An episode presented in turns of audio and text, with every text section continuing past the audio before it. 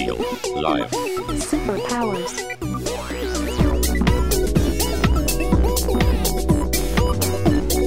Up in the sky, it's a bird. Gentlemen, we can rebuild him. We have the technology.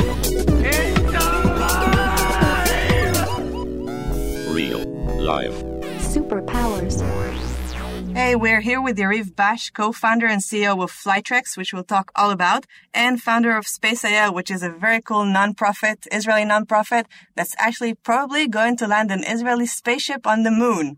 Yariv, what's up? It's not probably. We're going to land an unmanned spacecraft on the moon. Yeah, I wanted I wanted to hear you say that. so, how are you? Uh, not bad, not bad. What are you up to these days? Uh, mostly Flytrex. It's an unmanned uh, drone company. We basically we're doing drone deliveries. The uh, the promise that Amazon uh, is working on. So we're going to supply that to everyone who's not Amazon. It's a huge market. And currently we're working already deployed in Iceland and we're now working with the FAA on a pilot in uh, North Carolina. Amazing. And how is that going so far? Uh, not bad. Uh, I expect that by the end of this year, you're going to see uh, hamburgers flying above people's head in uh, a small town in North Carolina. Really? By the end of this year? Yes. Uh, so it's very much back to the future. Like people in some places in the world already, and pretty much thanks to you, are walking uh, down the street and seeing flying drones delivering stuff. Well, actually, they, they fly at roughly 70 to 100 meters or 200 to 300 feet. So you can barely see them or hear them. Uh, so, but, but once they start descending to uh, lower the uh, the order to the ground, that's where you when you can see them and uh, probably hear them as well. You, Wow. you guys are so aloof about this. So like, like we're gonna we're at so uh, just to, to picturize this. This is how North Carolina is gonna be look like. Okay, it's gonna be hundreds, thousands. How much are we talking about? Well, about? depending, it's a small town. It's a 25,000 people town. So we're going to start with a, just a few drones. Okay, and they're gonna fly around with like packages. Let's say Mhm. what size? Like a, a burger. You said burger, but Yeah, it's uh the uh the box the, the current box for packages is 15 by 11 by 7 inches or 28 What's by that? Uh, like that's like a very object? that's a huge uh, uh, shoebox. shoebox. Cool. Uh, basically, you can take food for up to a small family in it, Hmm. up to six and a half pounds or three kilograms. Uh, we're working on a larger version now, uh, but currently you can take six pounds to distances of up to three miles or five kilometers, which covers uh, pretty much mo- most of the town. this is incredible. So wait, wait, how does this work on a, on a technical level? Is there someone manning the drones? Oh and no no no! We, at the end, we we have to compete with a with a you know uh someone who's 16 years old on a scooter, so it has to be cheaper than that. So basically, a Flytrex operator can now operate a fleet of drones in real time on his own. So the system is quite it's not really autonomous; it's automatic. Uh, all the operator has to do is uh, insert a new package, replace the batteries if they've been depleted, and just you know press a green button and we take care of the rest. Uh, we do the fleet management, the logistics side. The drone takes off, flies towards the destination. The customer receives a notification. He can see the drone in real time flying towards him. Once the drone hovers above his backyard, all he has to do is press that he's there at the location approving delivery. The drone lowers to 15 meters or so, or uh, something like 40, 50 feet, lowers the package on a wire to the ground. We do not land near the end customer and then the drone flies back to be uh, you know reinstalled with a new package. And like planes in the sky and birds. So birds tend to avoid the drone. We we fly at uh, 50 uh, kilometers per hour or 30 miles per hour or so. So birds just run away, and we fly below the the altitude of the manned flight. So it's uh, we're segregated from the uh, the others. Got it. Hunger Games. That's that's Hunger Games. That's the future. Why, why Hunger Games? Because I only saw it in Hunger Games. I haven't seen the drone. I saw the Amazon commercial, but I've never seen the drone come with a burger yet. So you, you can fly to excited. Reykjavik in Iceland, and we're now deployed in 23 locations around the city. Uh, we're now working on the backyards, and you can just order your sushi or hamburger to any one of those points and get it within 15 minutes instead of an hour and a half. Wait, Yeah. Iceland? You said Iceland, right? How'd yeah, you, how'd the you get to capital of Iceland? Iceland. Yeah. So it's a mixture of uh, the uh, of finding a really good partner, local partner, Mhm. and the regulator that's willing to experiment and to give you a you know to to work with you to to find a way to make that work.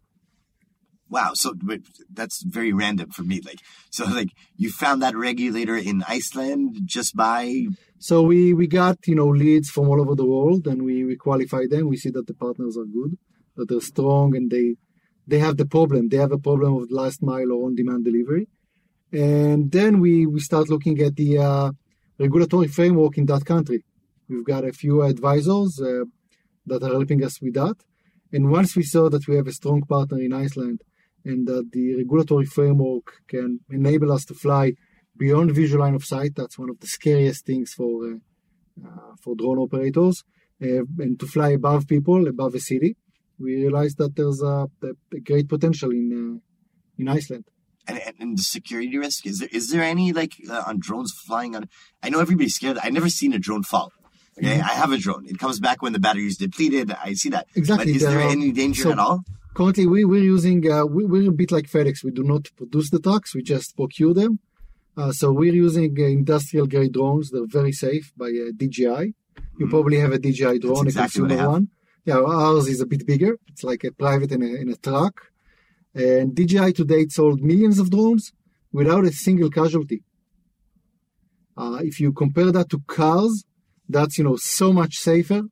And by delivering with drones, I'm actually taking cars, scooters, and trucks off the roads. true So I'm actually saving lives by going to drones.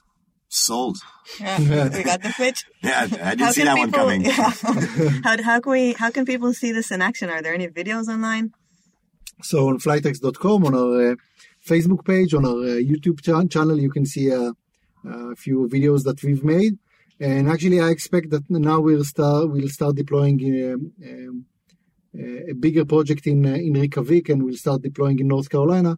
I expect that you'll start seeing, you know, consumers or actual people who use the service uploading videos of them receiving the packages. Yeah, Wait, so- i have the problem i have the problem if a burger's flying about 100 meters over my head Mhm. won't it get colder faster Well, we deliver it within like four or five minutes. It doesn't have a chance to get colder. It's on, it's you know we're flying 50 kilometers in a straight line directly to you. It's Like so much Domino's faster. Pizza's uh, promise for 30 minutes suddenly sounds very lame. yeah it does sound lame A whole new world of opportunities Mm-hmm. now. Now, if you can order, uh, you know, you have two options: sushi that will arrive within an hour and a half, or a sushi plate that will arrive within 15 minutes, 20 minutes. Uh, you're not gonna, you know, it doesn't i'm make sense to wait. i'm a hungry person i have kids they want it now And Yariv, how how did you end up thinking of this idea? How did this happen? Uh, so as I was phasing of day-to-day activity in Space IL, Amit, who was my flatmate uh, a few years before that, uh, was phasing out of his startup as well, and he started playing with drones. And he, you know, he contacted me and he told me, "I'm playing with drones. Do you wanna, you know, join me in playing?" And the first product that we've developed was a, a GPS tracker for drones in real time. And for the first two years of Flytrex, we didn't raise any funds. We bootstrapped the entire operation. We ended up selling more than 20,000 units in 70 countries, made in those two years almost $1 million in revenues. It was a nice business. Uh, but then we realized that the killer application for drones is going to be on demand delivery. Uh, How? mean- How did you realize that? well, when you think about it, in, in a few years from now, uh, once the uh, I don't know the iPhone 14 is out, uh, if you'll be able to order it and receive it on next day, or you'll be able to order and receive it within 20 minutes for the same delivery price, there's really no point in, in doing next day delivery. But you had the GPS drone business, and it was doing very well. It was doing nicely. I mean, it was a you know ramen soup profitable. Uh, it's a hardware business, so most of the uh, it's a, it's a term. so I so didn't know that term. That surprised me. I like that. I'm gonna So- use that. So basically, uh, you know, when you're doing hardware, a lot of, of, of your revenues go into producing the hardware itself, packaging it, uh, selling it, receiving back, you know, uh, the f- defects or people are unhappy with the product. It's uh, very different than a SaaS company. Yes. Which do you have any experience in, or just as a compar- general comparison? As a general comparison, uh, Flytrex today is more about the software than the hardware itself. Oh, you're saying Flytrex is more like a SaaS company? Uh, no, the, uh, we're not exactly. We're like, uh, you can say that we're a platform today. So you wanted to make a shift from uh, dealing with hardware uh, to shift uh, to d- dealing with platforms. uh, to dealing with drone deliveries and finding the, the exact uh, position where we should be to, to, to help companies solve their own demand problems. Okay. And it's, uh, you know, it sounds very simple, but it's, Oh, it does not sound very simple. There, it's like there's nothing simple about this. It sounds very technological. It sounds like very sophisticated, uh, and it sounds like a great challenge to even penetrate that market, especially since Amazon have been talking about that for years. oh, Amazon are not, I'm, I'm not competing with Amazon. How come? They're, they're you know, they're going to educate the market, they're going to enable the market, and eventually they're going to solve that problem for Amazon customers ordering from the Amazon platform and delivering stuff from Amazon warehouses. Any other retailer would need a similar solution. Now, it's not like AWS. Uh, Amazon's logo or slogan is building the, the largest or greatest store in the world. They're not going to give that advantage to other stores. They're going to keep that to their stores. Uh, so basically, any other retailer would need a similar solution. Great, smart. Uh, and what led you to this in general? Uh, so after two years of you know being in the uh, drone industry, when we entered the drone industry, we weren't really sure what's going to be the killer application.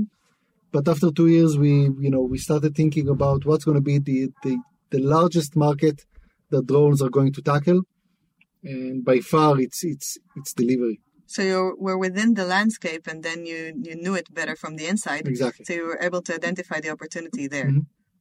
And then you just uh, made the shift. Yep.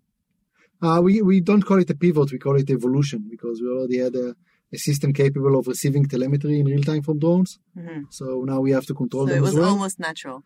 Yeah, yeah, sort of. Got it. What do you find like that's more more challenging? A lot of people that we talk to are talking about the challenge of uh, uh, regulation, um, law enforcement, uh, um, law in general, and there's also the technology side. So it's always the sexy side is the technology side, but sometimes the biggest challenge for them, I don't know about you guys, is the regu- regulation. Um, you know, it's like generally the cock block of a lot of startups that if they don't pass that stage, sometimes it kills like Yeah. a lot of great startups just killed by small legal issues. That's why we, uh, you know, from day one we said the our main KPI is flights. Uh, I, I'm not waiting for the US market to open up, even though now we're one of 10 pilots approved by the FAA. Uh, so that's why we went to Iceland. Uh, we also have a small operation in uh, uh, Costa Rica as well uh, that we still haven't released too much information about. And we, from day one, we said, okay, we want to be there. We want to be ready once the uh, the you know the North American and European West European market opens up. That's the real market. But my my KPI for the uh, for the short and medium term is going to be flights. How many flights have I performed? And that way, we you can tackle a bit the uh, the regulatory uh, barrier. Um, So I it's don't like proof remember. of, proof of concept. Uh, it's more than that. It's it's optimizing the process, optimizing your the, the system, the cloud, the drones themselves, the operations, the uh, interfaces with your clients and with the restaurants or, or retailers. Everything has to be uh, worked out, uh, including the business model, the pricing. So once the uh, the real market opens up, I'll be in a much better position than anyone else. So it's like uh, you, you choose your, your strategic sandbox. Exactly. But I would guess that after dealing with uh, much larger regulators, uh, trying working on sending a spaceship to the moon, this is probably like a walk in the park, right?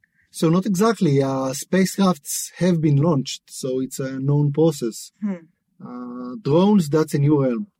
Uh, for most of the regulators, they, uh, you know, they're looking a bit to the right and left, seeing what other regulators are doing. At the end, I'm, I don't work against them. I work with them. It's, it's my role as well as theirs to make sure that both the skies and people on the ground stay safe. Uh, so they have to feel uh, that, you know, they can uh, go to sleep at night in, in Trust you. and you know, and that everything will be okay. And that's also something you know. Sometimes in, in uh, our VP R&D Vadim says that he doesn't care. You know, we have to stand by regulations, but the, at the end, besides the uh, regulatory framework, he wants to feel himself that he can go. You know, he can sleep calmly at night. So it's sometimes you have to do a bit more than what the regulator asks you, so that you'll feel safe as well. Uh, and dealing with uh, regulators before uh, such a large scale uh, Mm-hmm. in Space IL, do you feel that helped you develop some skills, or is this a completely new ground? Uh, it, it's very different. It's very different uh, because at Space IL it was more about okay, that's the uh, that's the book we have to fill, And over here, it's more of a discussion. It's a step-by-step process. In Iceland, we didn't start flying all over the city near the airport. We started by doing one route between two points, landing on the other side with an operator, our operator or our partner's operator on the other side approving the landing. And as we've progressed, now, now they allow us to deliver to uh, to people, you know, directly to consumers, and in the next few months to uh, a lot of backyards in. What about weather? Reykjavik. So that's a great question. Our current drone can't fly in the rain. The next one that we're already evaluating, yeah. So the next one that we're already evaluating can carry further, you know, more weight to further distances and fly in really heavy rains. Wow. And the nice thing was that I don't have to do a thing about it. DJI developed it for you know whoever wants it, and I just buy it. Wow. Then How does it fly through rain? Like, It's uh, it's sealed. oh, okay. It's got a little umbrella. exactly.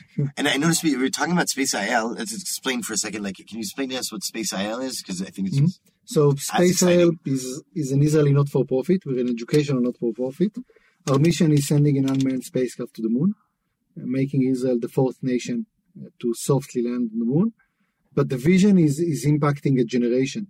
We're an educational not-for-profit, and our goal is that by the time we land on the moon, every kid in Israel will be able to explain his parents what the spacecraft is, is doing. And we didn't invent that. During the 60s, it was called the Apollo effect. Mhm. Uh, apparently, kid went, kids went in increasing numbers to become engineers and scientists. Back then, it was a side effect of the Cold War. For us, that's our goal. We, we've met with hundreds of thousands of kids. We're working on a nationwide program. And, you know, 10 years from now, I, I want kids to explain, to tell me that they went into engineering school because they, they got excited from Space IL. How does a person wake up one morning and decide that they're going to send the spaceship to the moon in order to inspire a generation? So uh, it didn't happen in the morning. It happened in the evening after a lot of whiskey. Uh, back then, I was working for the uh, Israeli Ministry of Defense. I was uh, a team leader in doing, you know, hardcore engineering, and I was also the co-founder of Machanet. Machanet is the Israeli creativity camp for uh, the Israeli Defense and Security Services.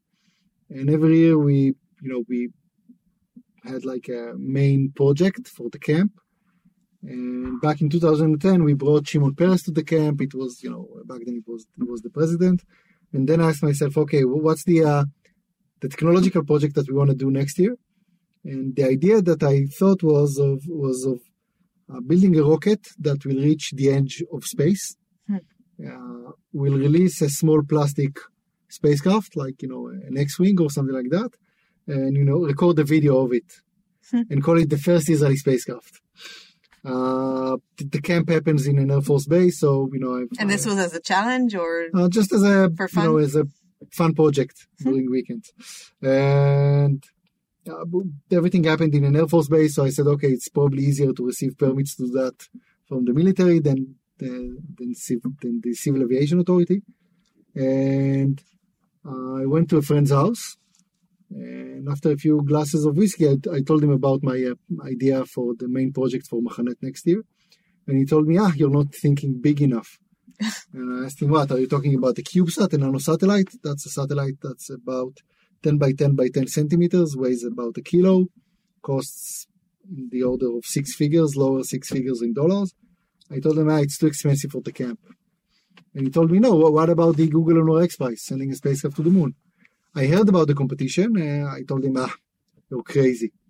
what's that? What's the competition? So the uh, back in 2008, I think Google started a competition called the Google Lunar X Prize competition. The goal was to send an unmanned spacecraft to the moon, land it, travel 500 meters, and transmit back images or videos of the landing and the, uh, the journey on the moon. And the first prize for the first team that does that was 20 million dollars. Uh, back then there were i think more than 30 teams registered already registered. And when uh, my friend told me about the competition uh, it was in november 2010 registration was opened until december 31st like it was open for something like three years. And i told him ah you're crazy uh, but uh, Ilan lives uh, lived nearby where I used to live, and in Tel Aviv. And uh, as I strolled the streets of Tel Aviv back home, like around midnight, I asked myself, well, how should I name the Israeli team? Uh, I thought about Space IL, as in Space Israel, or Space Illinois. And when I got home, I registered the Space IL domain name. I posted on Facebook who wants to go to the moon. And I emailed Jonathan, who was a friend of mine. Uh, He worked for the Israeli Aerospace Industries for the space division. And I wrote him, listen, remember my rocket idea? I have a crazier one. Let's let's meet. And after the day after, Kfir was a Facebook friend of mine, uh, wrote me back, well, if you're serious about the moon project, I'm in. And the three of us met in a pub in Holon and started uh, charting our way towards the moon. Wow. And Uh, are we there yet? Almost, Almost. How many years since then? almost Ten? eight now. Eight. This was in 2008, the end of 2010. end of 2010. Uh, and so are you going to win the competition?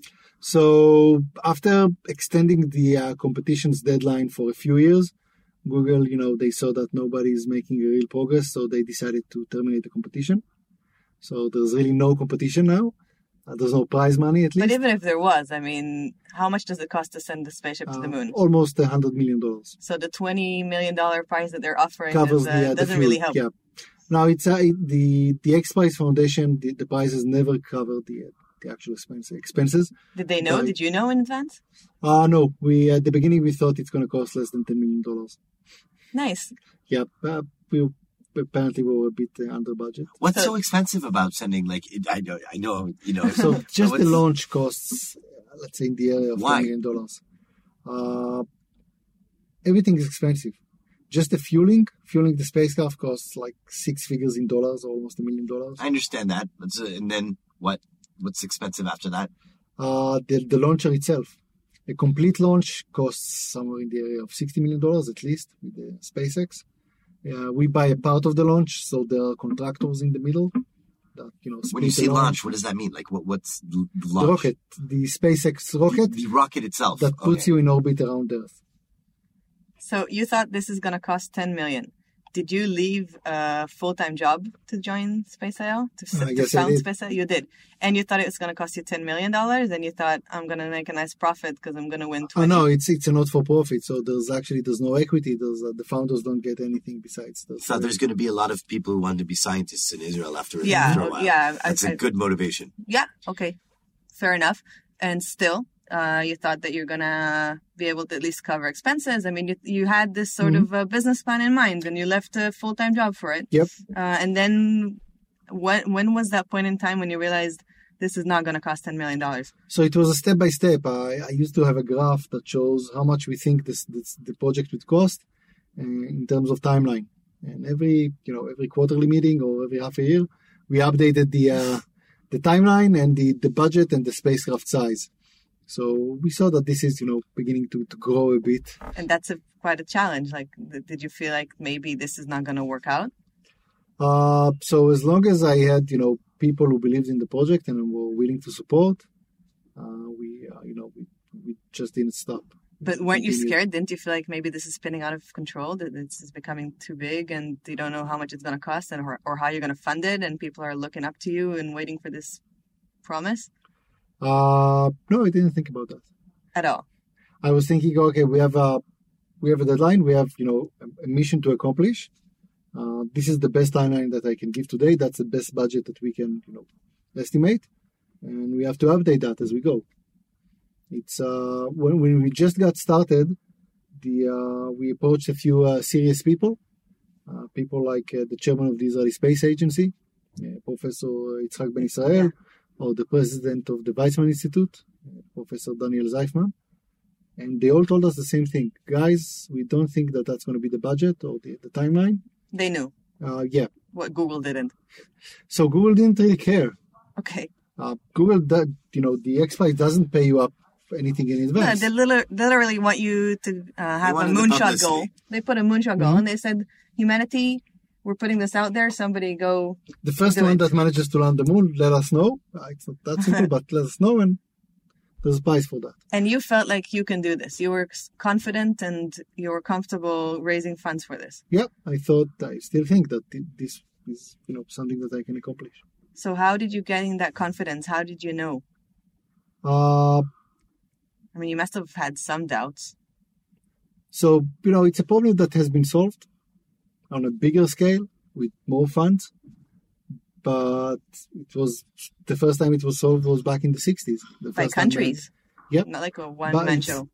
yeah, it's you know the the, uh, the distance between countries and individuals is, is always shrinking. Hmm. Today you've got billionaires, uh, you know, have the, that have their own space projects. Uh, so it's always shrinking, and uh, it didn't look that. It looked, of course, complex, but it didn't look out to just you know out to bridge. Real Life Superpowers doesn't do the whole sponsorship thing, but we do like to holler about awesome ideas and things that are useful. So great job, quality time app. No, I don't know if you know this, but I've been using Instagram about half an hour a day, and I put a timer for 10 minutes a day.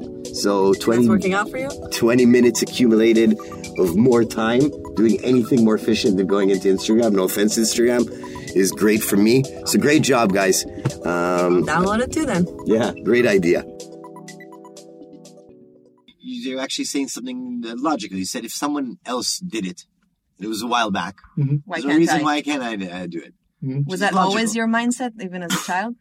Uh, that's a good question. I'm not really sure. Not sure. Like, do you remember times in your life where you felt uh, a bit overwhelmed by something that you wanted to achieve? So I think that that's how I filter things uh, in advance. You know, if I Hmm. okay, can I do it or not? Can I, you can you know today you can research everything, and then you can have a sense of is this something I can accomplish or not. Was there ever a technological challenge that uh, you put your mind to and you thought this would be amazing for me to achieve, but I don't think I can? Yes, There was. I don't Fixing- mean sci-fi, fixing spinal cord injuries. right? Yeah, that's something. Uh, I've, I've researched that, and uh, unfortunately, we're, we're still not there. and this is something. Uh, so you about a year and a half ago was this? Yeah, back in March uh, 2017, So you were skiing I was and snowboarding with the. Uh, we've been snowboarding the same group for like 15 years. Never had, you know, nobody broke a finger, and I was uh, just uh, bad luck. I found myself landing with my back on a rock, and I just uh, broke my uh, broke my uh, spine and cut my spinal cord. And since then, I've been uh, using a wheelchair. Yeah, and I, I remember the moment that I found out that this happened to you. And I remember uh, I saw that on a Facebook post, and I found Mhm. myself reading this like 10 times, trying to find out if you're maybe kidding. Yeah. Uh, because I remember you told an entire story about a ski trip and something that happened, and you just finished it uh, with, uh, so for, for the time being, I have to say goodbye to my legs. Ah, it wasn't for the time, being, wa- it was from now on. You said that? You Yeah. see, I can't even comprehend that. a even, lot of, a lot of people told now. me, yeah, I thought it was uh, temporary. I thought, no, I just- wrote from now on. because knowing you it just doesn't make sense because you're the guy who who literally the phrase impossible is nothing is about you. Because you you just say you do whatever you set your mind to. And then i remember uh following you uh and seeing um, being amazed to see that you are not stopping. So the uh, when I when I when I fell and you know broke my back, I, I stayed conscious, and I immediately knew that you know I- in my head I said, okay, it's either temporary or or, or fixed. I have no way of knowing. okay. I uh, I faded out in the helicopter on my, my way to the hospital. did they find you quickly Uh, so I, I was snowboarding with friends, but I was the last one, so they, you know, we were quite experienced. So experienced, so we wait downstairs to everyone else. so there wasn't a time when you were just alone there I was the alone there. I was like, okay. I just stopped feeling half of my body, and I was like, okay, what the fuck just happened? Huh. And I just sent my hand, and I, I started taking it down to see where my body ends because I start feeling it. And I said, okay, everything is here. but i can't feel it I can't feel it. I'm, I'm, I'm, you know, I'm on my back in a good position. I wasn't twisted or anything. My left hand, I didn't feel it as well because uh, I broke a lot of ribs, so it pressed pressed on a few nerves. And I found my hand there, connected and everything. And I was like, okay, all my friends were in front of me while snowboarding. I need to be found. So I just raised my, my right hand that worked and started screaming. In like half a minute, a minute, two British guys just stopped next to me. I Did have you think you're gonna die? were. No, I didn't think I, I didn't think about it. Um, I just thought that okay, once I was found, I know I'm not alone, and you know I'm gonna get the best treatment possible. I'm in France, not in you know East Europe or something like that. So that Yeah. was uh, you know in my head I was like, okay, there's at least that. and you know the the ski patrol came, and after that, one of my uh, friends who was skiing with us uh, is a pediatrician, like a kids doctor, Yeah. and he was like the first one from the Israeli group that got to me. And he was like, "Okay, what's wrong?" And I told him, "Danny, I, I can't feel my legs." And he was like, "Do you feel me touching you?" And he, you know, he just Press. pressed me, uh, pressed really hard, and I didn't feel a thing. And he was like, "Okay."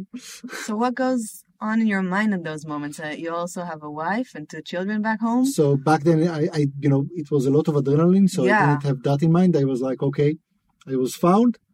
I'm in good hands. I'm gonna get the best treatment that I can. I can't do anything about it currently. Just be relaxed and and wait to see what happens. Was there a time period that would have helped? Like if it would have happened faster? No, no, um, I just I Sounds tore like my it was all very my fast, code completely. Yeah, it was- like in a snap. Yeah. Your spine.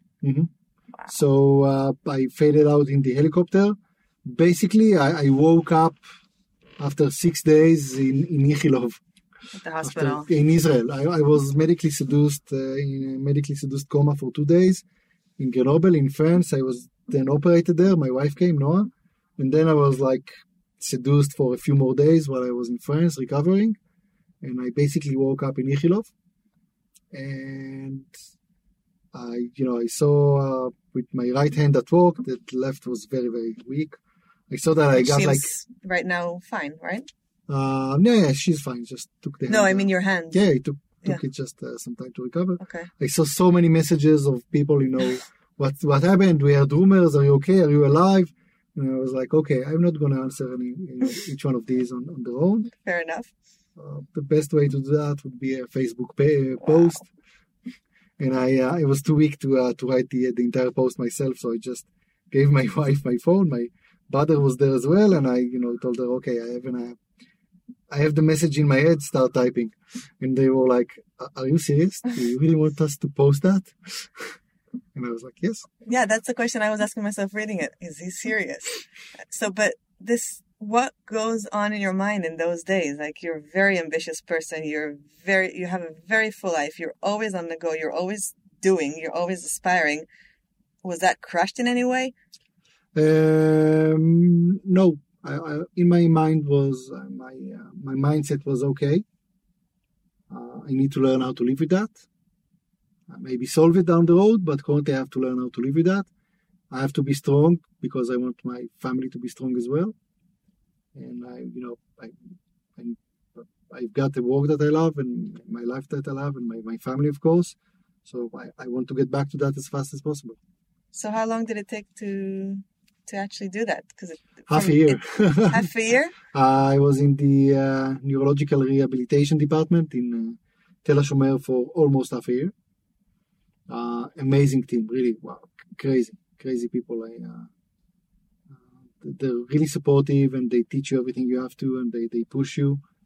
And uh, I actually made a few friends from the uh, from the medical team there, and uh, you learn to do everything uh, from you know from scratch uh, to make sure that you you can be independent in a wheelchair. You, you- you know what I, I, I love about what you're, you're saying? I'm sorry. There's this, this one sentence that you said. Listen, I'll maybe solve it down the road.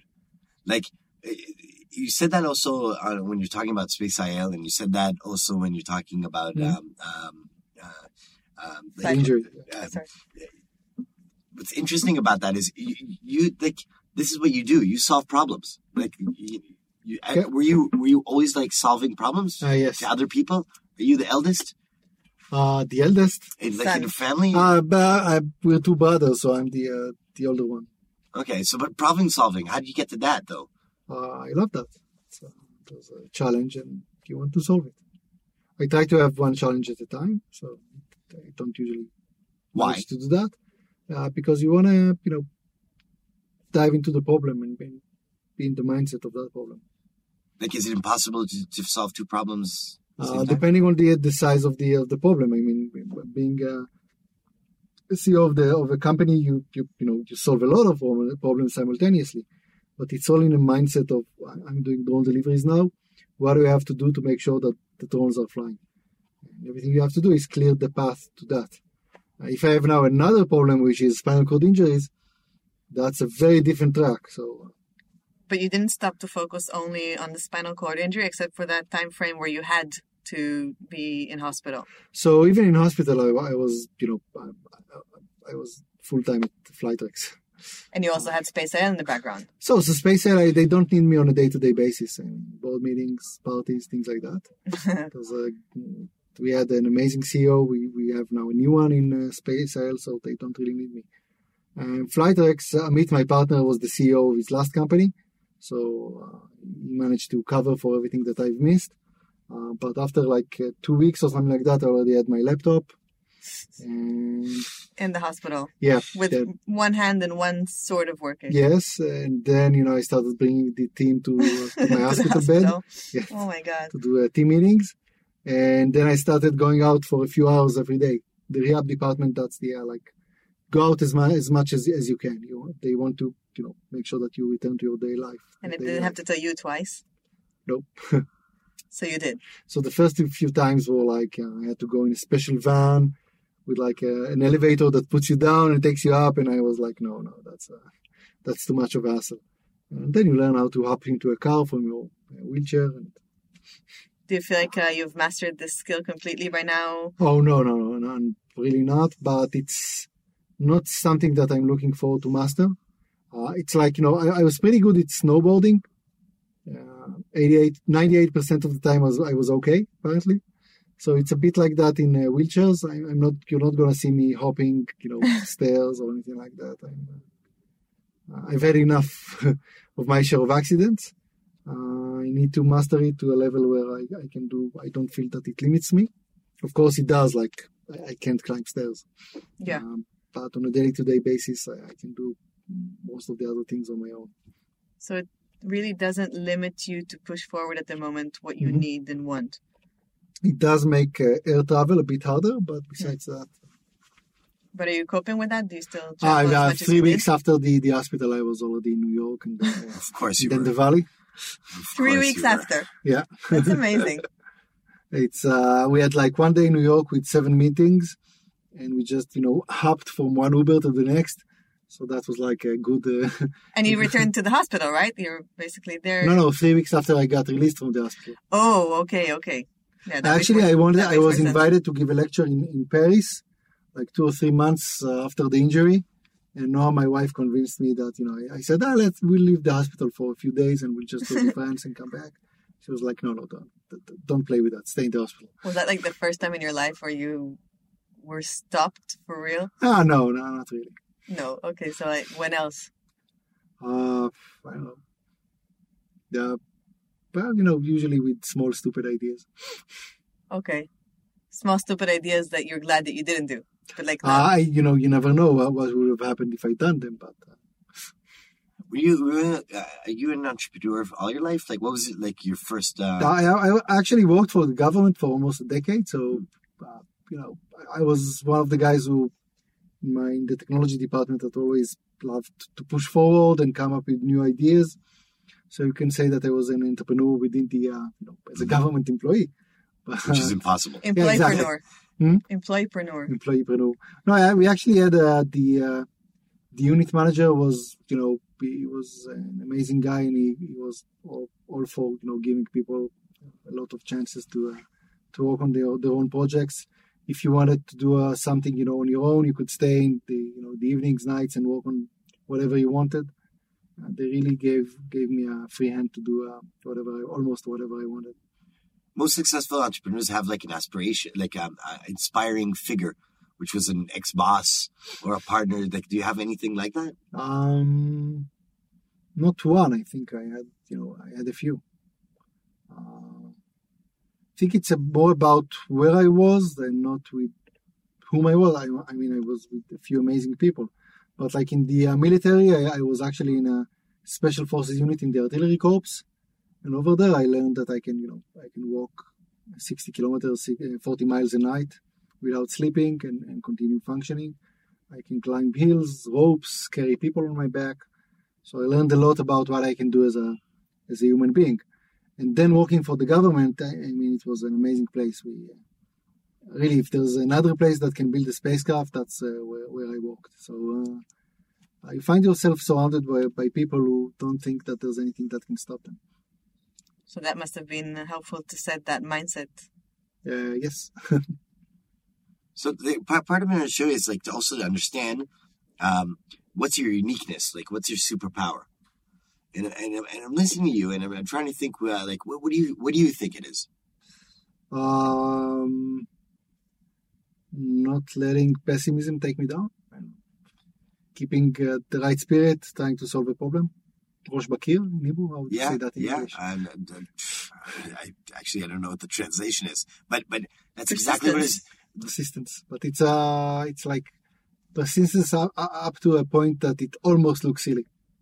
Mhm. You know, in the beginning with Space IL, nine out of ten people that we've met, both philanthropists and space engineers, told us that it can't be done in Israel. You know, Steve Jobs said that famous quote of those who are crazy enough to think they can change the world are the Mhm. ones who actually do it. Uh, yeah, you could, say that. No, but that's exactly what I thought. Like I think the the, the general idea he he even surrounds himself with super optimists. It's it's super optimism. It's it's Yeah, it, it drives Solving- like wife crazy. She's not like that. like you, you- like you're always thinking you can solve the power problem. You're going with people who are who are persistent, but also think that you know they're optimists as well. So they, they they continue to do whatever they do because they know there's an end game at the end. Like even sometimes you don't even like from what you told uh, us right now, you don't visualize the end game yet, right? I do. I have uh, like a very vague visualization of, you know, lots of drones flying, delivering goods in real time. But I, uh, and I can even, you know, start working on the details. But, But that wasn't day one. On day one, you didn't imagine those drones flying, or or Um, did you? I did, but you know, the uh, the details, the, the vision doesn't change. The details does do. Mhm. Uh, the spacecraft grew up a lot since we, we started the project.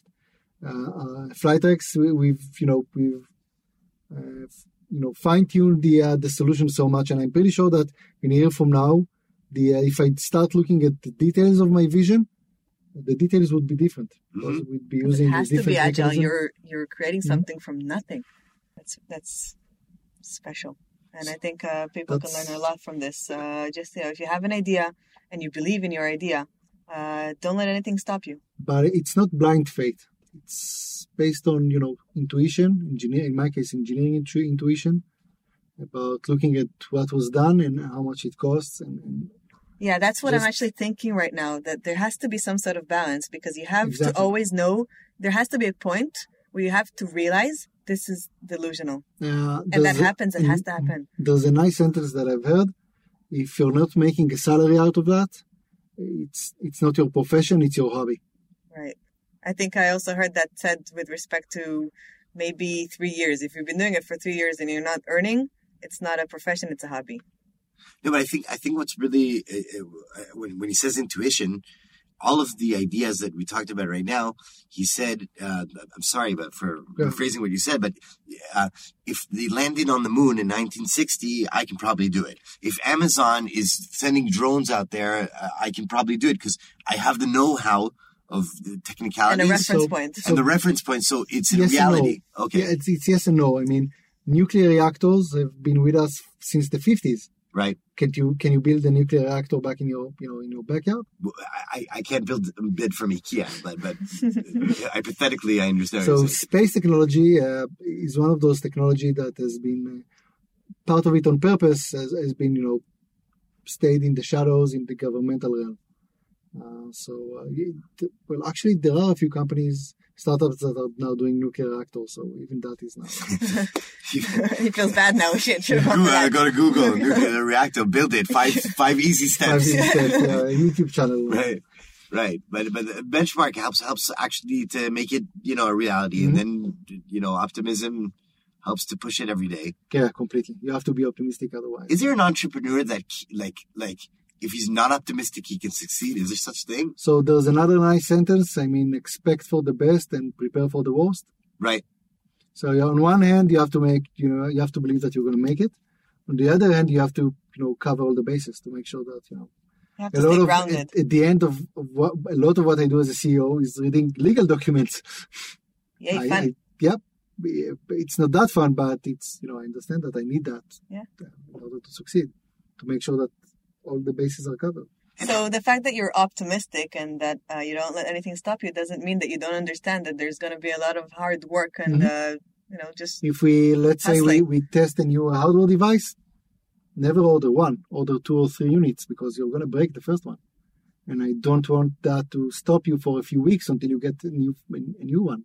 So we order, unless it's really prohibitively expensive, and then we only order one and, you know, dear Balak, make sure you don't break it. But otherwise, so believe but validate. uh, yeah, Do you always have a fallback? yeah, I always, you know, in my mind, I can, you know, if everything fails, I can also, I can always go back and being an engineer somewhere. No, but I mean, like, in a fallback in a meaning, I have a plan A for this, Yeah, always. and if that doesn't work, there's a plan B. If not, there's a plan C. Mhm. Are you always like playing with that? Yeah, always. Yeah, you can put all your eggs in one basket. But you did just say that you know you can always fall back to be an engineer, meaning that meaning that you always know that there is that chance that whatever you're trying will not work out. If plan A, B, and C won't work out, and we'll run out of money. So yeah, there's always. But that's that in mind because some people say no, that's not an option. uh, there's nothing that's not an option. I mean, yeah, you can't, can't really know. Especially when your aspiration is to do Yes. automatic drones and Yeah. delivering them, and Those you know, they are. spacecrafts, automatic spacecrafts to the moon. You know, it becomes it becomes more logical to think that maybe one percent of a chance. like- Absolutely, it's You know, just if, it's if you just- want if you want God to laugh, tell him your plans. That's the, uh, you know, the same. right. Yeah. Just uh, really interesting to see different narratives that people tell themselves because one entrepreneur will say, I have one game, one end game, and it's not an option to fail. And that's what I tell myself, and it's just not. So Um, it depends. At I'm the more end, in your, if uh, nobody's if nobody's willing to, to pay you to do that in the entire world, you can't get someone to invest in you. Then, uh, man, you're, you're you know, it's a luck. nice hobby. Yeah. And and what's your end game? Like, where do you want to see yourself? Uh, making a dent in the world. in the universe. Maybe, that we uh, How say. big make- a dent? I don't know, maybe making a few dents. And and Space IL is a sort of one, Flytrex is a second. it's not sort of one. I think it is one. when are we going to be on the moon? Uh, currently, it's February 13th, 2019. Uh, if the launch would be will postpone be postponed from December to January, it might uh, skip a month to uh, March. And knowing you, that's going to be a nice dent, but that's going to still be just where you are at that moment, and you're still going to keep wanting to grow and create other dents, right? Yeah, of, of course. What does that hunger come from? Why do you want to make a few dents? I know. Why is not one dent enough? Uh, that's a good question. I, I love solving problems. I love solving big big problems. So you know that's. And if I'm making a dent, it means the problem was big enough. That's true. Although you want to change the dent has to, like, if you think of it logically, you want it, the dent to be not a dent You have to. and Uh, solving a real problem. But so so, first of all, thanks so much for your time. thanks for having me. Yeah, of course. Uh, it was a pleasure. Um, one of the things I took from this conversation, I hope someone else did, is something about uh, the motion. That you're always on mo- motion. You always have something that you're working on. The persistence you have and the optimism um, as a feature. Optimism, I think, I think also saved your day to day. Because mm-hmm. if you weren't optimistic, it's easy in a few po- points in life. I'm not even talking about the crucial snowboarding point, but it's easy to go to that place where you're saying, okay, I'm going to be an engineer. I'm going, you know, to my normal, whatever I do because I'm Like, talented. I, I don't want to deal with the stress. yeah, like I, I- I'm super talented. I was talented before. I was successful before, and I still want to go to those challenges because he's optimistic that that dent is going to happen. And those as uh, big aspirations of big businesses. It's it's not opening up a franchise, you know, burgers, which is amazing, but it's doing things That's that also a, a very life. No, yeah, a big challenge. By the way. big challenge. I didn't mean to Doing a restaurant, disrespect- especially in places like New York or Tel Aviv, that's. that's No, no, I didn't mean that in I'm not sure that I can tackle such a challenge. Really. in fact, but aspiration to the moon, where there's only several people to do that, uh, I think that's super impressive. And if you weren't optimistic, that I can't, you couldn't believe that that can Mhm. happen without that. So thanks for that. And thank you. Thank you for your time. This was a pleasure.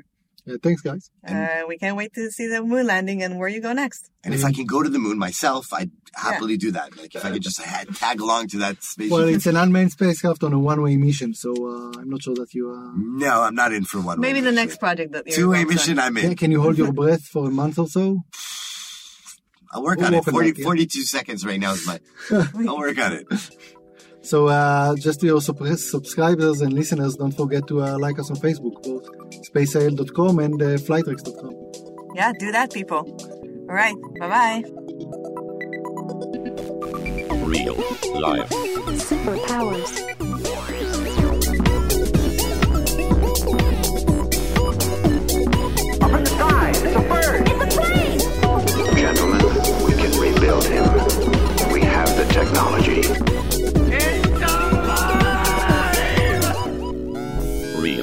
Life.